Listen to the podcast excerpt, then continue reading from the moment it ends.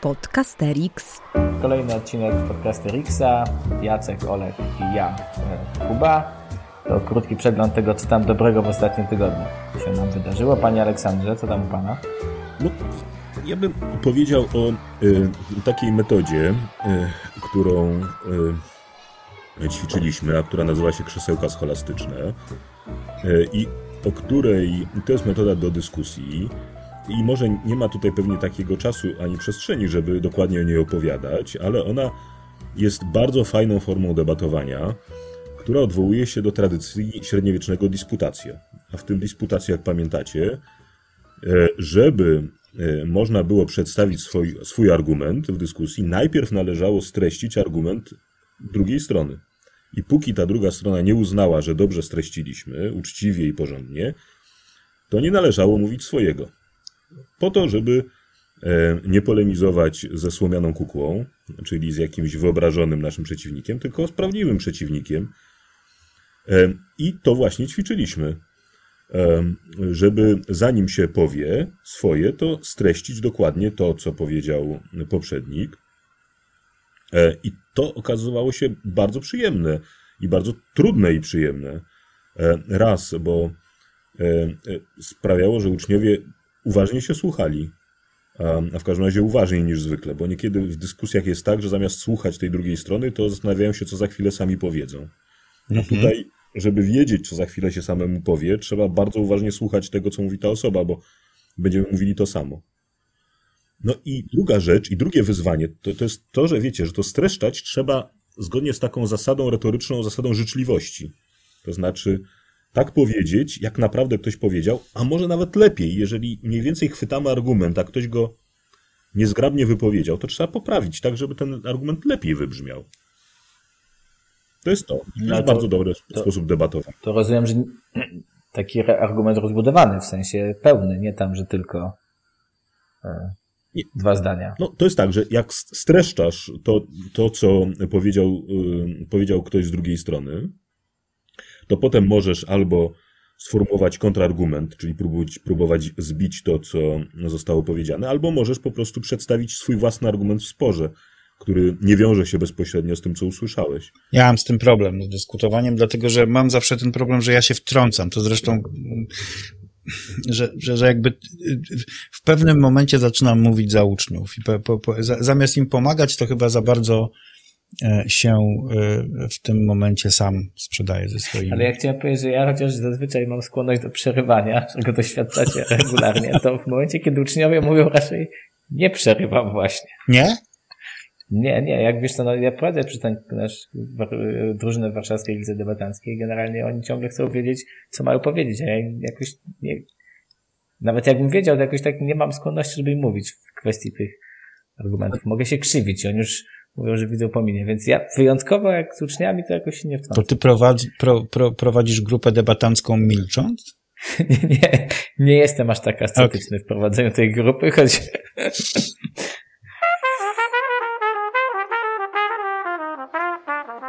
Podcasterix. Ale dzisiejszy temat? Co podasz? E, dzisiejszy temat, no tak, tak. Czy nauczyciel e, powinien być apolityczny? Czyli czy powinien się wtrącać? No i co sądzicie, panowie? To może ja zacznę. Ja myślę, że, znaczy, zdefiniujmy apolityczność w ogóle, co to znaczy, że on będzie, on albo ona będzie się starać, by uczniowie nie zorientowali się, jakie poglądy ma nauczyciel i będzie się starał być bardzo, bardzo, bardzo obiektywny, tak, żeby i na każde pytanie, a co pan myśli, będzie odpowiadał, nie, ja tutaj tylko słucham, tak? Tak, tak rozumiecie apolityczność? No, wiecie, ja to właściwie bym powiedział, że wszystko jest polityką. Znaczy w tym sensie, że no, nie ma twierdzeń, które nie są polityczne, tylko są twierdzenia, które są ukrycie polityczne. Ale ja bym rozumiał polityczność raczej tak, że nauczyciel y, daje głos każdej stronie, mhm. na tyle, na ile jest to możliwe i y, no jednak mm, najmniej jak tylko to możliwe mówi, co on sądzi. Znaczy, bo może jeszcze powiedzmy, no tak, nie no. Bo cnotą nauczycielską jest jedną z cnót nauczycielskich jest to, żeby nie, e, nie sprawiać, żeby uczeń był taki sam jak nauczyciel. I jeżeli uczeń, jeżeli jakby bycie apolitycznym jest właśnie, mm, jakby zapobiega temu, żeby uczeń był wzorowaniem nauczyciela. I o tyle wydaje mi się to właśnie ważne, żeby taką apolityczność zachowywać, czyli nie zdradzać się z tym, co samemu się sądzi, albo zrobić to naprawdę wtedy, kiedy no, jest to wartościowe z punktu widzenia lekcji, albo kiedy nie da się bez tego pójść dalej. No, ja jestem chyba podobnego zdania co Kuba. Y, to znaczy, y, z mojej perspektywy, nauczyciel w żadnym wypadku nie powinien ujawniać swoich poglądów. Powinien nieustannie prowokować do rozmaitych dyskusji, y, które mają charakter polityczny, zwłaszcza na WOSie. W tym sensie mhm. nie powinien być apolityczny, że nie powinien obawiać się politycznych kontrowersji. Natomiast powinien być apolityczny w takim znaczeniu, że mm, powinien powstrzymywać się od wyrażania e, swoich opinii, a ja nawet skłonny jestem iść dalej, to znaczy ja swoją rolę widzę na lekcji w taki sposób, że wzmacniam słabszą stronę. Po prostu dlatego, że sądzę, że no, moja pozycja w klasie e, jako nauczyciela e, jest jakby na tyle silna, że to mogłoby zamknąć usta uczniom E, którzy mogą mieć różny od mojego pogląd, ale po prostu nie chcieć się konfrontować ze mną. I tyle. Nie, no ja chciałem powiedzieć, że, że to też jest pułapka, no bo jak jako historycy jednak też w jakimś stopniu wychowujemy i e, wyznaczenie tych granic tej apolityczności to jest trudna sprawa.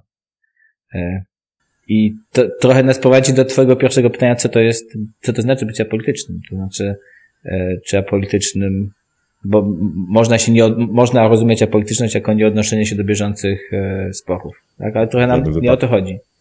E, no więc właśnie, można być apolitycznym, nie zdradzając się z tym, co się samemu sądzi mhm. na temat bieżących sporów.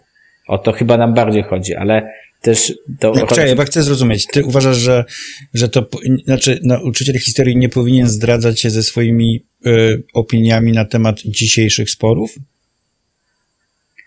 No właśnie, y, trochę to żeśmy z Olkiem powiedzieli. Znaczy przynajmniej zachować powściągliwość. No ale chcecie mi powiedzieć, że y, inteligentny uczeń nie jest w stanie naprawdę domyśleć się, jakie naprawdę macie poglądy polityczne? To właśnie chcemy powiedzieć.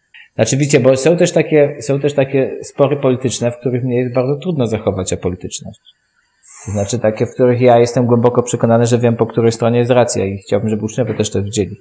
To, e, no nie wiem, pewnie jestem w stanie, nie może ze dwa, trzy takie wątki, którymi niekoniecznie teraz mi się tu dzielił, bo to otworzy burzę, ale e, takie dwa wątki, dwa czy trzy e, wskazać w rozmowie z uczniami, bo widzicie, to też jest taka pokusa, na pewno żeście się z tym spotkali po drugiej stronie, że uczniowie bardzo pytają i chcą wiedzieć, jakie mamy poglądy polityczne. E, to mnie się zdarzyło to bardzo często na WOSie. E, polityczne i religijne to są takie dwa wątki, z którymi ja się często spotykam. I, a szczególnie jak uczyłem WOS-u, to już w ogóle to było nagminne. I ja mam takie wrażenie, że to wynika z tego, że uczniowie trochę mm, e, tworzą taką systematykę nauczyciela. To znaczy, niech on powie, co on sądzi i wtedy ja powiem, czy on jest fajny, czy nie jest fajny.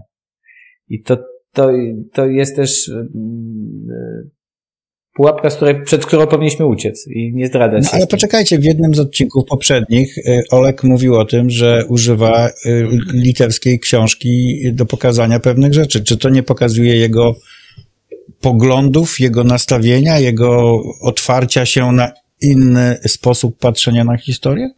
Wydaje mi się, że nawet chyba nie do końca fair byłoby pokazywać siebie jako człowieka, który nie wydaje swoich poglądów. Ja tutaj mam z tym ogromny problem. Ja kiedyś myślałem dokładnie tak samo, że nie, to, to już moja sprawa, jak ja głosowałem. Ale to chyba nie na tym polega, żeby... Ale to co, mówisz uczniom jak głosowałeś? Nie, nie mówię jak głosowałem. No właśnie. Nie, no nie mówię na szczęście jak głosowałem, ale y, oni i tak wiedzą. Albo podejrzewają bardzo mocno. Bo mnie znają, no, wiedzą, jakie lekcje im prowadzę. Podcasterix. Rzeczywiście jest tak, że e, w, w tym podejściu, którego ja tutaj bronię, e, jest pewien, e, jest pewien bardzo wyraźny wybór. To znaczy, to stanowisko, którego ja tutaj bronię, jest stanowiskiem klasycznie liberalnym.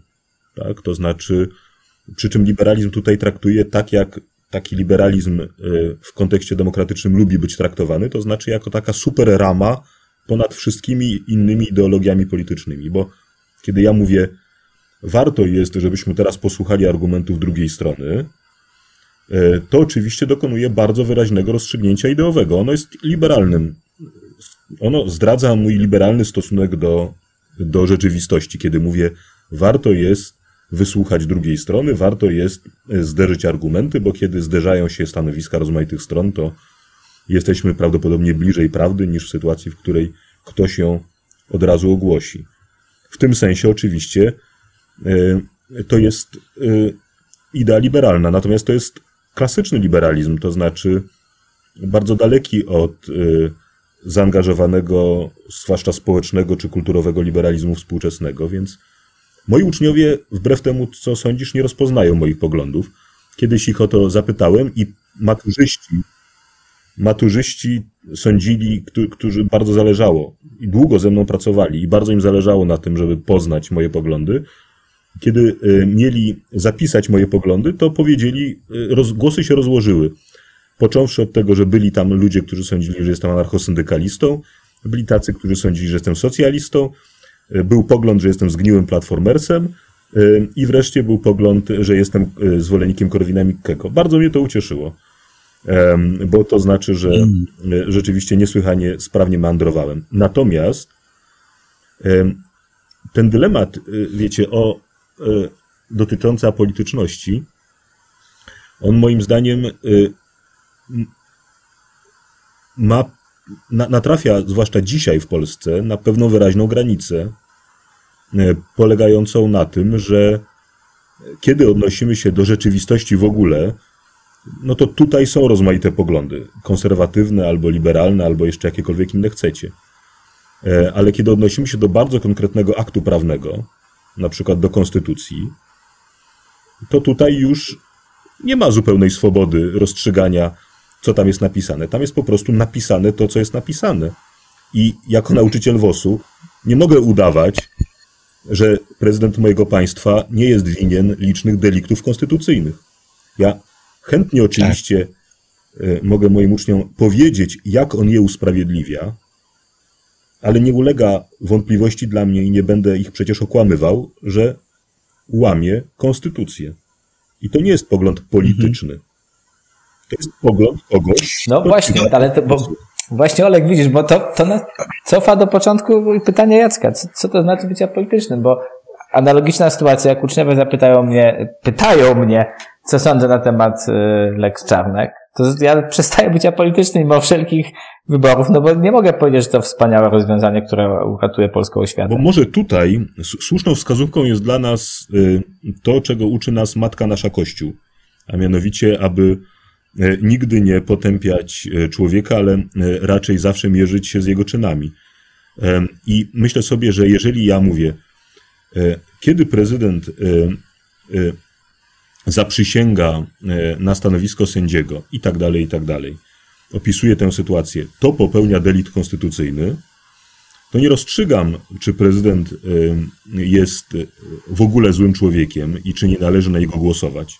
Rozstrzygam tylko, że w tej konkretnej sprawie niewątpliwie mamy do czynienia z deliktem konstytucyjnym. Ja myślę, Olek, że to wpadliśmy w tą pułapkę, którą Jacek na nas zastawił na samym początku i być może zrobił to w ogóle specjalnie. Bo teraz wyszło na to, że jak przychodzi e, co do czego, bo, bo, bo możemy się przekonywać, że jesteśmy apolityczni, ale już deklaracja, że prezydent łamie konstytucję, nieważne czy jest to prawdziwa znaczy, czy jest to prawda, czy nie jest to prawda, jest deklaracją polityczną. I o tyle możemy się kryć, ale na podstawie tego uczniowie mogą bardzo dużo wywnioskować. A ja chcę powiedzieć, że moim zdaniem wielu z moich uczniów, kiedy ja mówię o deliktach konstytucyjnych Andrzeja Dudy, sądzi, że jestem pisowcem, który jest trochę dziwny. Dlatego, że wiele innych rzeczy, które słyszeli z moich ust, brzmią jakbym był pisowcem. Dobrze. I tym y, znowu kontrowersyjnym akcentem y, y, pożegnamy się z tym odcinkiem, proponuję. Bo patrzę na zegarek i myślę, że już y, pora kończyć nasz kolejny odcinek. Moglibyśmy jeszcze chyba długo na ten temat. No i dlatego y, zapraszamy na następne spotkanie z naszą fajną trójką. Dziękujemy bardzo. To był Podcasterix. Wysłuchali Państwo kolejnego odcinka podcastu Trzech Nauczycieli Historii, którzy lubią sobie pogadać o swojej pracy, bo ją po prostu uwielbiają.